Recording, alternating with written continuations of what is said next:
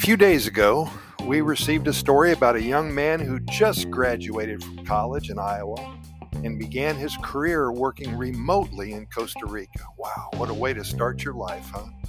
He had so much time for hiking, surfing, and exploring the country as he worked remotely. He lives around the Jaco Beach area, and he wanted me to tell a story to inspire others, basically. Well, in the sunny paradise he calls Jaco Beach, Costa Rica, there lives a young man. His name is Tim.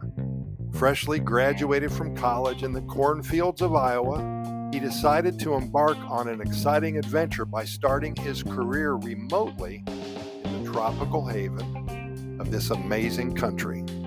Tim's days are a delightful mix of work and play. He wakes up early in the morning. Remember, light first light is at 5:15 here in Costa Rica.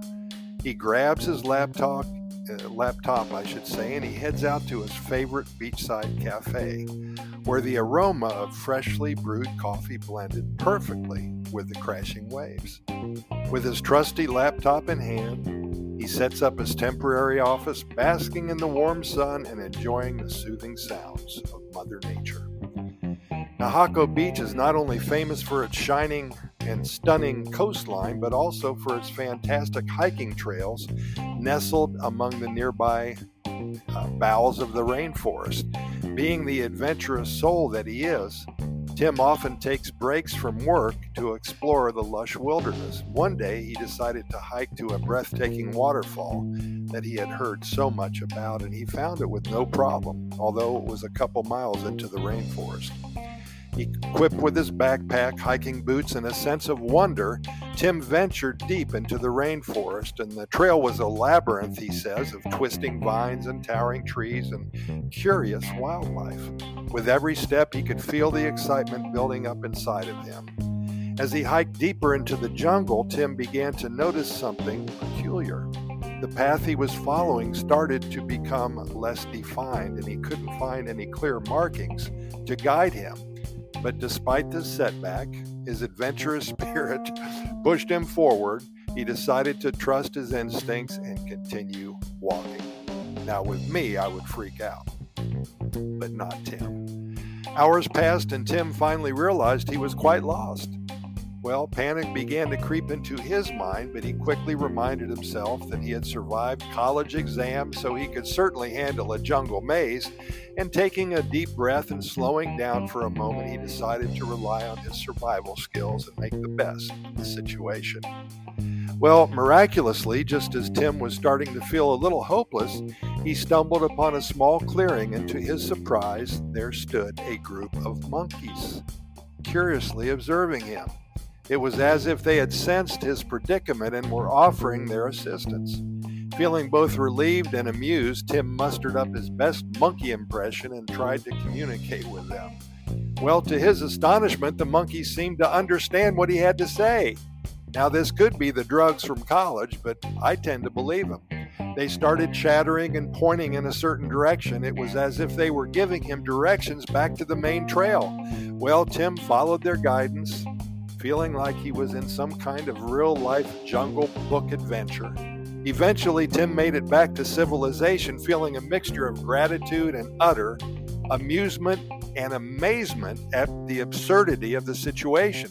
He couldn't wait to share his wild tale with his friends and family back in Iowa.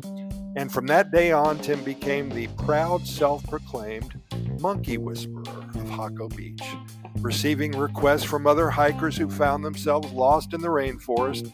His unique talent led to a thriving side gig as a jungle guide, combining his love for adventure and his ability to communicate with the local monkeys. And so the young man who once roamed the cornfields of Iowa found his true calling amidst the lush landscapes of Costa Rica, all thanks to the unexpected help of his cheeky monkey friends. Well, Tim, I don't know if that story is real or not, and I really don't care. It brought a smile to my face and hopefully to the faces of our over 520,000 readers and listeners to date. And if any of you have a story, a poem, or an adventure, and again, I don't care if it's real or not, as long as it's entertaining, and it's talking about some good news coming out of Costa Rica. Send your stories to Costa Rica Good News at gmail.com. That's Costa Rica Good News at gmail.com, and we will share it with everyone who cares to listen. Also, visit our website, Costa Rica Good News Report.com. That's Costa Rica Good News goodnewsreport.com. We have so many links coming out of that website. Links to our residency website. If you are considering a move here, we can help you.